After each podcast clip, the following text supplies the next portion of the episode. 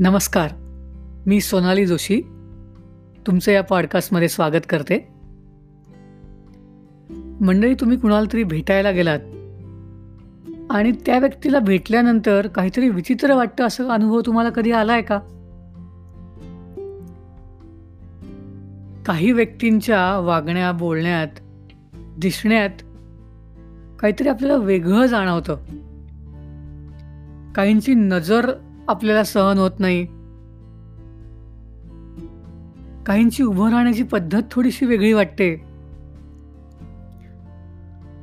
माणसं या अनुभवांमुळे अनेकदा वेगवेगळे निर्णय घेतात.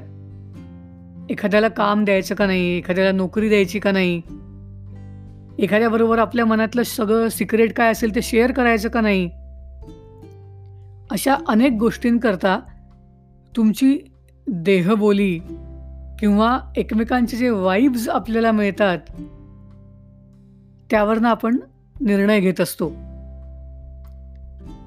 काही माणसं बघा सांगतात की आम्ही एखाद्या जागेमध्ये जाऊन आलो आणि काही खूप प्रसन्न वाटलं नाही.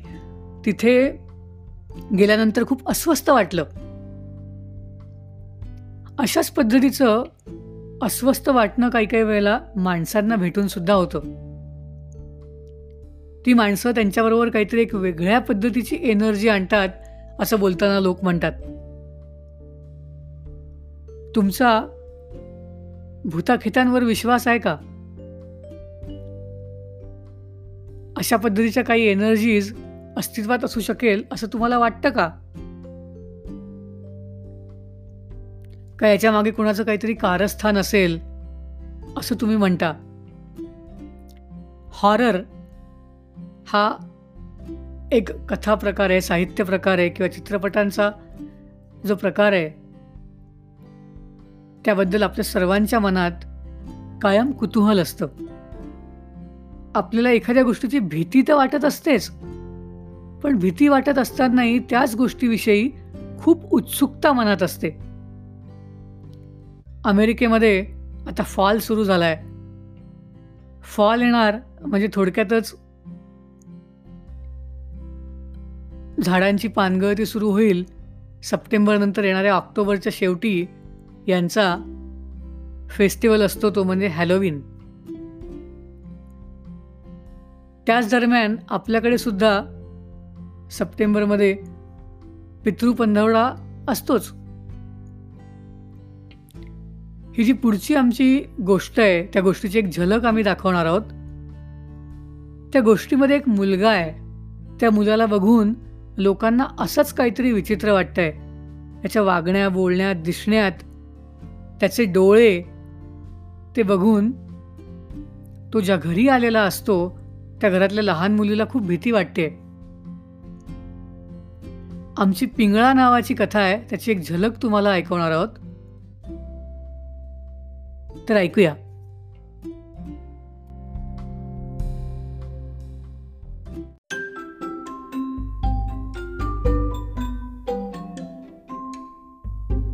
साहित्य संस्कृती सादर करत आहे. गूढकथा पिंगळा. लेखिका सौ मृणालिनी केळकर. निवेदन उत्तरा मोनी.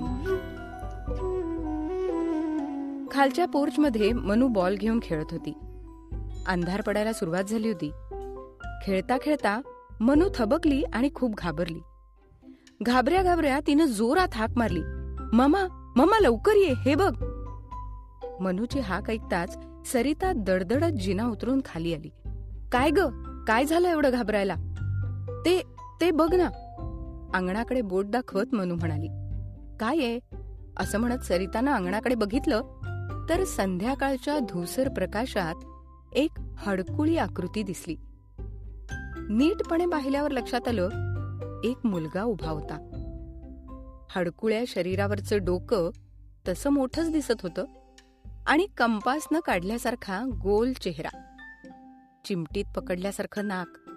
त्याच्याच बाजूला डोळ्याचे आणखी दोन गोल. गोलात दोन मोठी बुबुळ. स्थिर नजर. ती नजर पाहताच सरिता शहारली. तिलाही वाटलं मनू घाबरली ते साहजिकच होतं. मनावर ताबा ठेवतच सरितानं त्या मुलाला विचारलं कोण रे तू? आणि काय काम आहे? साहेबांनी बोलावलं होतं म्हणून क्षण आलो गावाकडनं. रूप ओंगळ तसा आवाजही चिरका मोठा. सरितानं तोंड वाकडं केलं आणि म्हटलं बरं बरं आता साहेब घरात नाहीत तोवर इथंच थांब. पायरीवर बस. आणि नाव काय रे तुझं? बाबू म्हणतात सर्वे. ठीक आहे ठीक आहे. साहेब आले की मग बोलू. मनूचा हात धरत तिला ती म्हणाली आणि आता पुरे झालं खेळणं. चल वर. हातपाय धुवून शुभंकरोती वगैरे म्हण आणि होमवर्क करायला बस. टीव्ही बघत बसू नकोस आता सकाळी मग गडबड होते. गॅसवर कुकर ठेवता ठेवता तिच्या मनात आलं सतीशला सांगावंच या मुलाबद्दल. तिनं लगेच मोबाईलवर त्याचा नंबर आणला.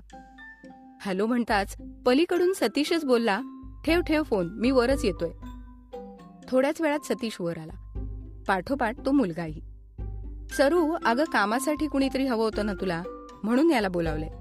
आमच्या ऑफिसातला काशीराम आहे ना त्याचाच नातेवाईक आहे हा. आणि मुख्य म्हणजे आपल्याच गावाकडचा आहे. बाबुळगावचा गोविंद काकांनी पाठवलंय. कोण गोविंद काका? मला नाही माहीत. अगं असं काय करतेस? गोविंद काका आपली शेती बघणारे. नंतर आपण शेती विकली त्यामुळे संपर्कच राहिला नाही. अर्थात ते जाऊ दे. कपाळावरचा घाम पुसत टेबलावरच्या सिगरेट केसमधून सिगरेट काढत सतीश म्हणाला हे बघ आठ पंधरा दिवस बघ. नाही आवडला तर परत पाठवून दे. त्यात एवढं टेन्शन घेण्यासारखं काय? सिगरेट ओठात अडकवत सतीश म्हणाला आणि हो एक सांगायचं राहिलं. अगं मला उद्या ना मुंबईला जायचंय. काय? जवळजवळ किंचाळतच सरिता म्हणाली. आणि या ध्यानाचं काय करू?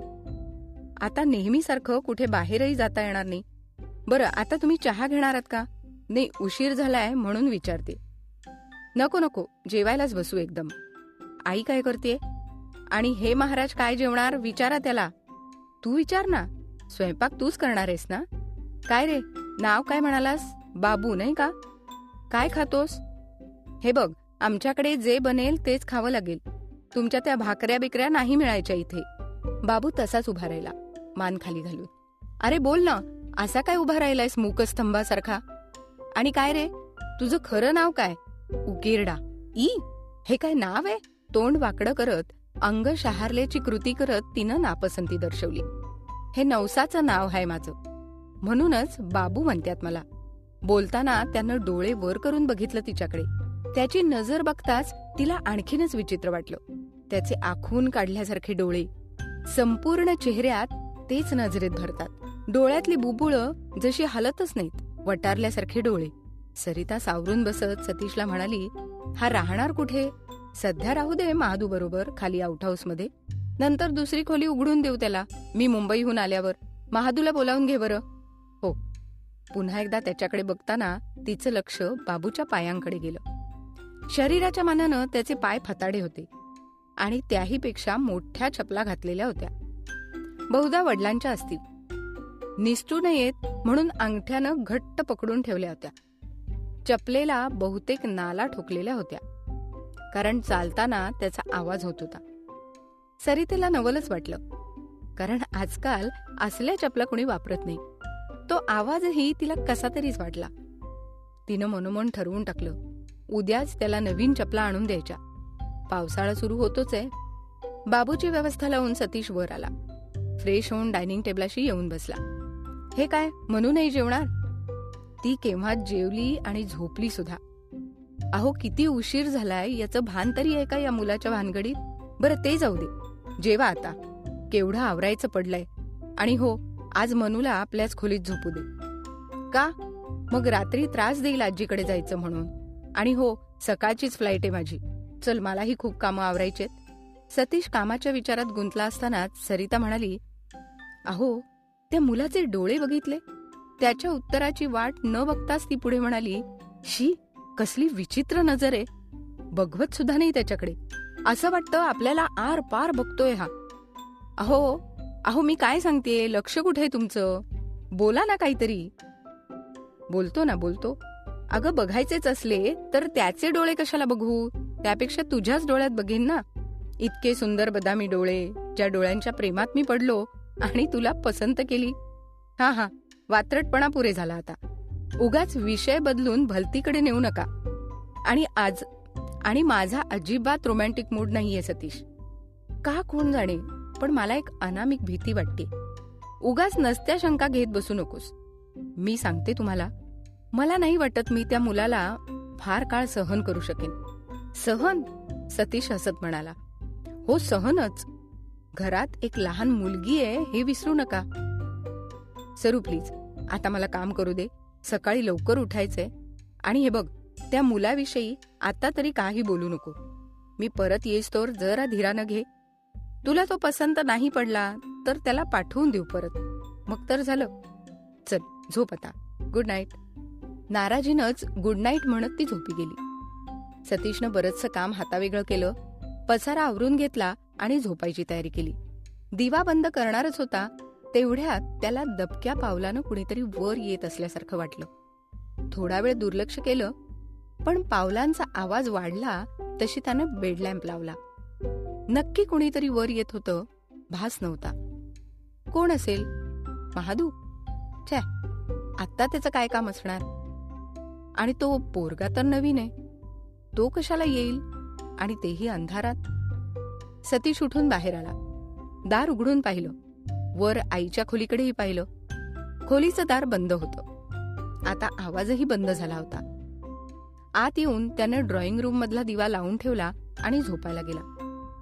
दिवसभराच्या थकव्यानं केव्हा झोप लागली कळलंच नाही. महादू सकाळी आला नेहमीसारखा मनूला घ्यायला. मनूला स्कूल बस पर्यंत सोडायचं त्याचं रोजच काम. परत येताना दूध भाजी वगैरे घेऊनच तो यायचा. आजही तसाच आला. पण घुटमळत उभा राहिला. सरिता आपल्याच कामात दंग होती. आज शांताबाई येणार नव्हती आणि सतीशला जायचं होतं. लवकर आवरायचंही होतं. तिनं अंडी फोडून पॅनमध्ये टाकली. टोस्टरमध्ये ब्रेडचे स्लाइस घातले आणि तिचं लक्ष महादूकडे गेलं. काय रे? असा काय उभा आहेस? चहा हवाय का? नाही चाय नको. पण थोडं बोलायचं होतं. अरे मग बोल ना. त्यासाठी एवढी प्रस्तावना कशाला? नवीन आहेस का तू? नाही म्हणजे रागावू नका ताई. पण काल आलेल्या त्या मुलासंगट म्या नाही राहू शकणार. त्याची काहीतरी वेगळी व्यवस्था करा. महादू म्हणजे त्यांच्या घरासाठी सर्वे सर्वा चौकीदार असला तरी घरातली बाहेरची बरीच कामं तो करायचा. त्यामुळेच त्याचं बोलणं सहज उडून लावता येत नव्हतं. आउट हाऊसमध्ये सगळ्या सोयी करून दिल्या होत्या. कुणाबद्दल बोलतोयस माधू? त्या मुलाबद्दल? अच्छा अच्छा. आत्ता कुठं सरिताच्या लक्षात आलं. काय रे? काय केलं त्यानं? एका दिवसातच रंग दाखवायला सुरुवात केली का? नाही तसा तो कालच आलाय. रुळायला थोडा वेळ लागेल. आणि तसंही साहेब टूरवर जाणार आहेत. ते परत आल्याशिवाय मला काहीच करता येणार नाही. साहेबांनी बोलावले त्याला. आता जा तू गाडी साफ करून ठेव. एअरपोर्टवर जायचंय. मला पण बाहेर जायचंय. बरं असं म्हणत चेहरा पाडून महादू गेला. सरिता कामाला लागली खरी पण तिच्या डोक्यात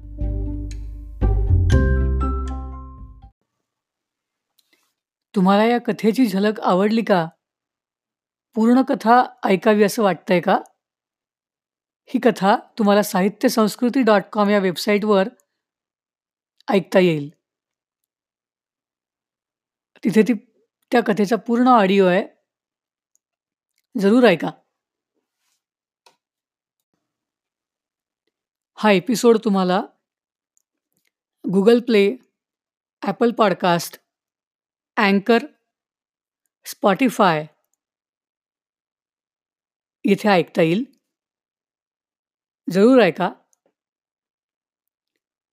याच्या आधीचे एपिसोड आणि नंतरचे एपिसोडही तुम्ही ऐकू शकाल. जे कोणी आम्हाला नव्याने जॉईन झाले त्यांच्याकरता मुद्दामून सांगते आम्ही तुमच्या प्रतिक्रियांची वाट बघत आहोत. धन्यवाद.